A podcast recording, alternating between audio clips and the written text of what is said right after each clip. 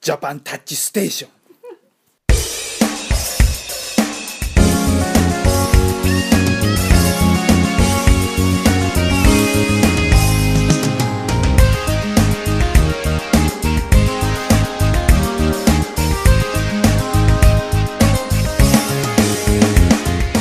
This program provides various topics from Japan for those who want to learn actual Japanese and Japanese culture.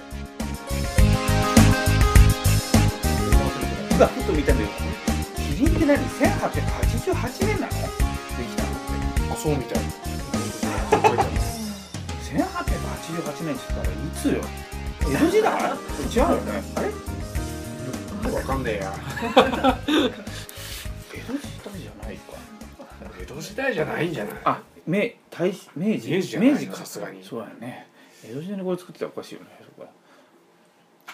はうん美味しいでしょでもね金麦だからこの発泡酒って最初はだからあの税金が安いから麦芽を何パーセントより少なかったらビールじゃないからってそっから確か始まったんじゃなかったっけなんか麦芽をどれぐらい使うとかいうのがビールとは何だっていう定義があって、それに対してじゃあこれはビールじゃありませんだから、えっと、いわゆる発泡酒でございます泡の出るお酒ですだから、えー何パーセントっていうそこを狙って安いビールとしては発売するところからうん始まったんだよねこうんうのん発泡酒ってね。うんうんうんでこれってざ皮肉なことにバブルがはじけて景気が悪くなっちゃった日本で、みんなあのね給料も安くなったり、うん所得が減ったり仕事がなくなったりして景気が悪くなったから生まれたビールだ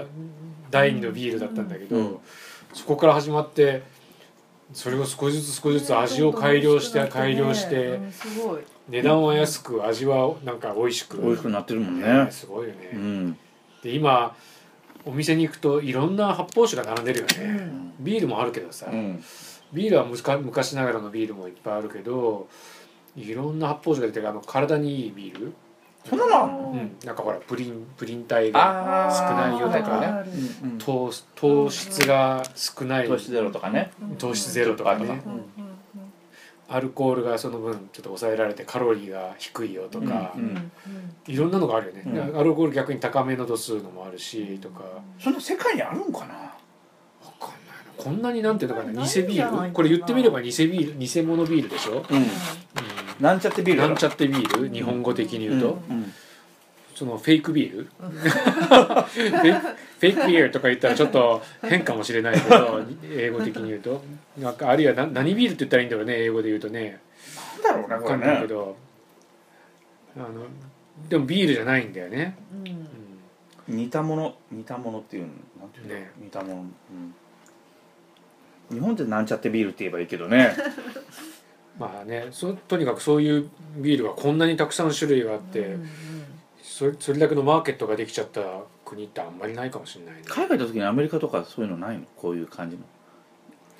そう言われてみるとあんまり見たことがないような気がするなビールはビールで、あドイツ人とか絶対は嫌がりそうだよねでもねうん、分かんないけど日本みたいに変な税金の取り方をしてないんじゃない、まあ安いあからねうん元々あそうなドイのツとかはすっごくあそうなんだうん水の方が高いって言われてあそうあ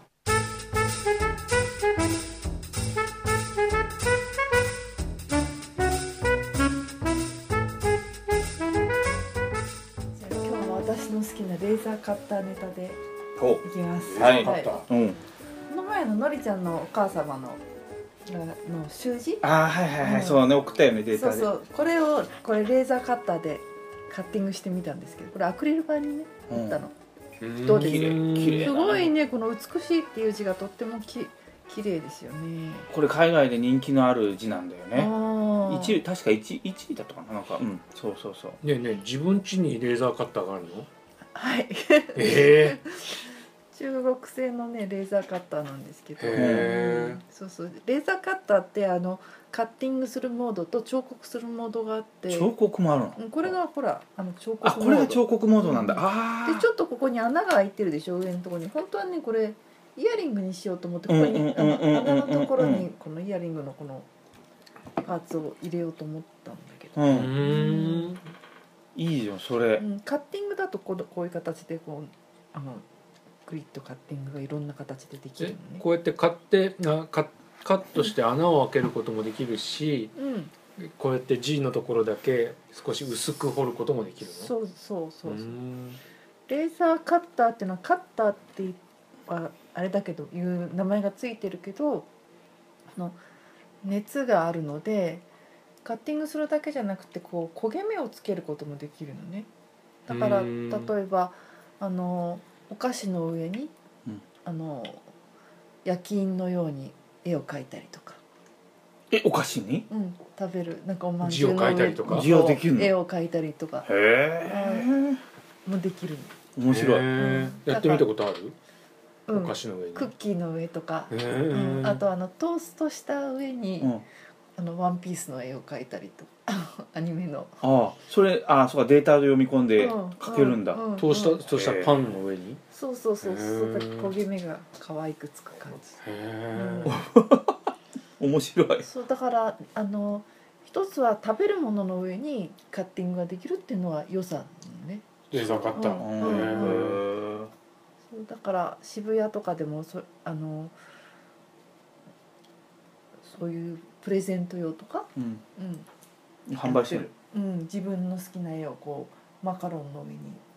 あ絵を描あくとかじゃあそれキッチン用レーザーカッターみたいな商品を誰か作ってもいいってこと、そうねそれすごく面白いんじゃない で簡単にメッセージ入れたりそうねうんあできる「ねできますよ」ってそれ言って、今は結構大きいのが多いんだけどもでも小さいそうだな本当に3 0センチ角ぐらいのレーザーカッターもクラウドファンディングでは出てますね、うーうんんうんそっかそういえば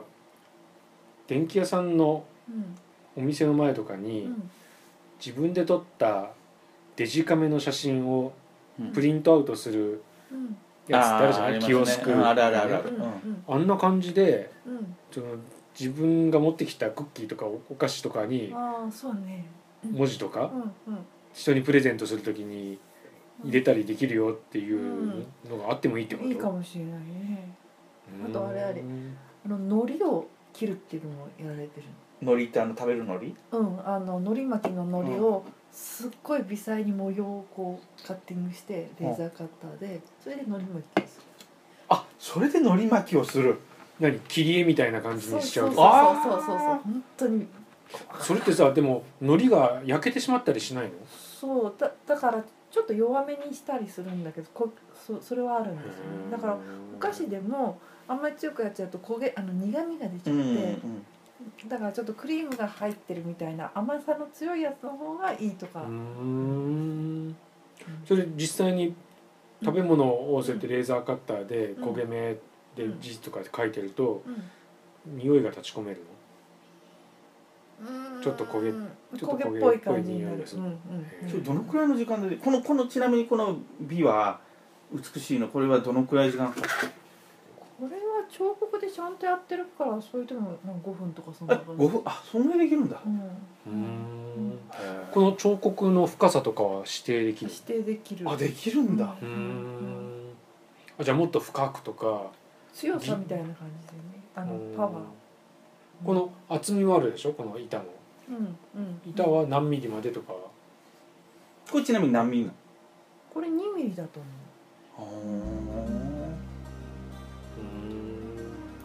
じゃあ2ミリのギリギリ1.8ミリぐらいの深さとかにすることもできちゃうう今のソフトはそれそこにはなってなくてどちらかというとパワー大きめのそうそう出力のパワーを強くするっていうのがあってあこれもアクリルじゃなくても木とか素材によって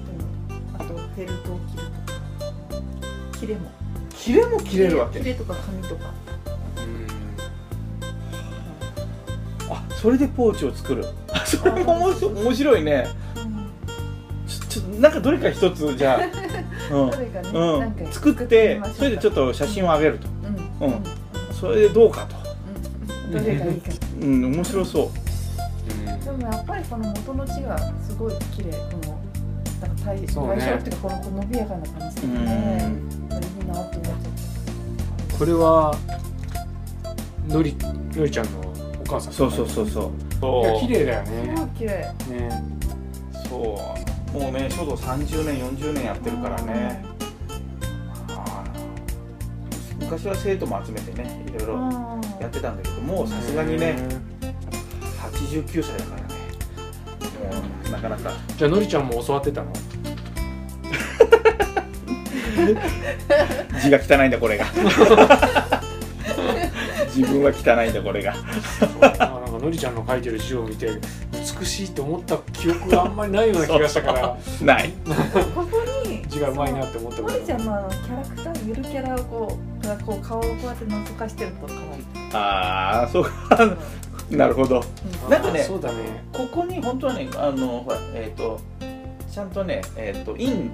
ああそうあったあったでしょあれがねインなだんあそうんうんの、うんそのあれがねいいいい当時っていうのそのインそうインをねちゃんと入れてたのねそうそうそうそうこれは本当は、まあ、まあ周りを切ろうと思ったからそういうの取っちゃったううんん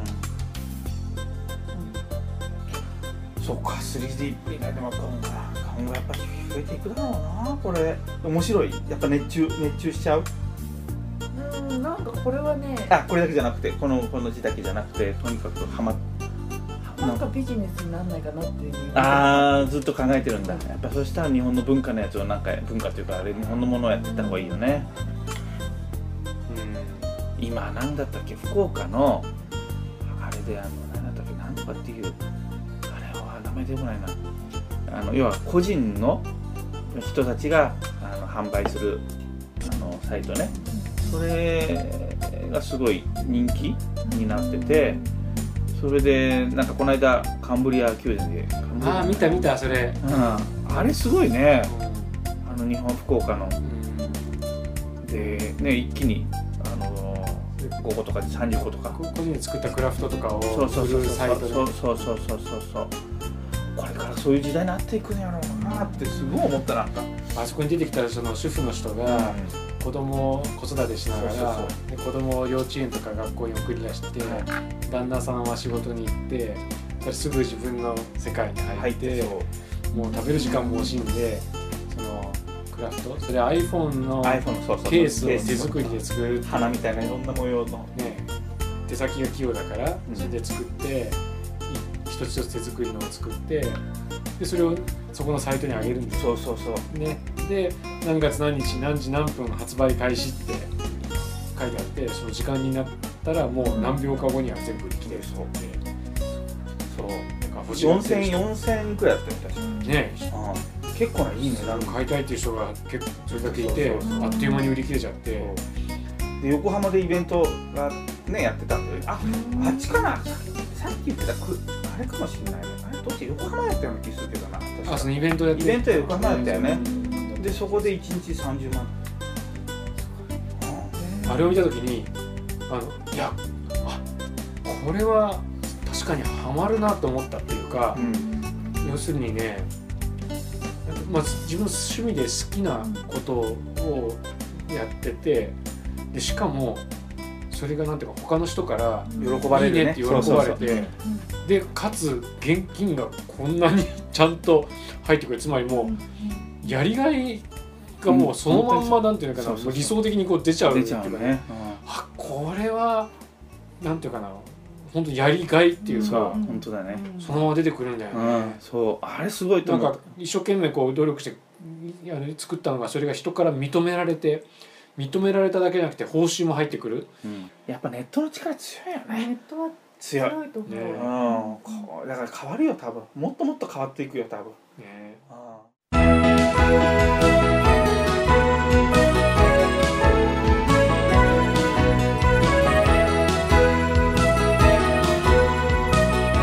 じゃあそのなんだっけあの帝国ホテルの話からしよう、うんうんうんなんかねお部屋があのインペリアルフロアって言ってその帝国なんかほらよくあるじゃないですか上の方のフロアで、あのちょっと上等な部屋が並んでますみたいな、うんうんうんうんそういうフロアにうんあって、何階だったの14階とか15階かな、あうんの本館の建物で、んで 行ったんですよ、うんであのロビーから入ってでエレベーターで上がって上がるとエレベーターホール降りたところでうんあのじさらに扉があってそこから先そのなんていうのあの客室の廊下のとこに入るにはもう一段セキュリティがあって、うんうんで入んなかったんだけどでもたまたまねあのまあいたそのホテルの人が、まあ、あの通してくれたので、うんまあ、あの親のいる部屋のとこまでちゃんと行くことができて、うんで泊まってる部屋はねシングルの部屋だから、うんあの別に決して広い部屋でも何でもないんだけど、うんそれがね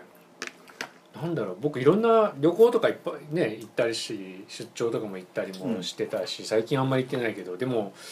いろんなホテルねそれなりに立派なホテルだって、うんうんプライベートでも仕事の時でも泊まったことあるつもりだったけど、うんその中でもねなんかすごく印象的だったうんそれがあ。ーでほうあのなんていうのかな一個一個あののねアイテムがねすごくこう工夫されてるっていうか例えばバスルームとかでもあのセイコーのねこう壁掛け時計っていうか、うん電波時計がちゃんとかかってて、んあの時間とかがちょよく見えるようになってるしシャープの液晶テレビがピッとついてて、あのでもテレビがついてること自体がものすごい珍しいわけでもないのかもしれないけど、うんうん、お風呂あのの洗面所にもねあお風呂についてたのうんテレビがうん、ででちゃんとそのこの洗面台のところにはあの座れるちょっとしたスツールみたいな椅子もついてるしバスルームはというとあのいわゆる日本式のお風呂あーあのバスタブがあってうん洗い場があってみたいうんなで洗い場のところとがシャワーが浴びれるようになってるから本当に日本のお風呂の感じじになっててよくあのこういうあの海外のホテルだとい立派なところだとバスルームのバスタブとそれと別にシャワーブースがさあ、うんセパレートについてるけどあのセパレートになってるわけじゃなくてそこは一つのお部屋あね、うんなんかでもあれが日本式の実はあれあの密かにいいところでしょ日本のお風呂のいいところうんうんバスタブからおお水が溢れても全然構わなくて、うんうんですすぐ横にシャワーもあって、うんでそれそれがそのまんま使われてて、種類使われてるし今度はベッドルームに行くとねあの何がいなんかすごく感動的だったかっていうとあのベッドサイドによくあの引き出しがね、うんうんうんベッドサイドのテーブルがあって、うんベッドサイドのテーブルを開けるとそこによく聖書が入ってたり、うんあまああ、ちょっとした読み物みたいな、はいはいホテルのマガジンみたいなのうがんあるね入ってたりするじゃないですか、でそれがなんとその引き出しを開けるとそういう読み物がいくつか入ってんだけどそれがねふつあの縦に入ってんですよわかりますあーこう積み上げられてるのではなくて、うんちょっとした本棚的になってるそうそう、うんうん立てて置いてあって全部その仕切りの板がうんうん置いてあって棚のようにしてあって全部背拍子が見えるようになってるだからうんだからすごく考えられてるなとだからベッドに入ってさあ寝る前なんか見ようかなと思って体をちょっと起こしてふっと開けた時にああああこれを読もうってうんすぐ手に取れるようにっ日てそ本のこまで考えたおもてなしそううおもてなしなんんですあれすごいねへでカーテンはもちろん電動で開くしね開け閉めも電動だしっていううんその一個一個のあのものが最新の設備だっていうだけじゃないのねだからそういう海外のホテルとかでも最新の設備ですとか立派な部屋っていうのは経験したことあるけどそういう何とも言えないここ一つ一つのその細やかな気遣いみたいなのが日本的あだの、ねうんホテルの設備にまで現れてるのは初めて見たような気がしてものすごくく感動しちゃったでへえ自分の中であのホテルの一つのレファレンスが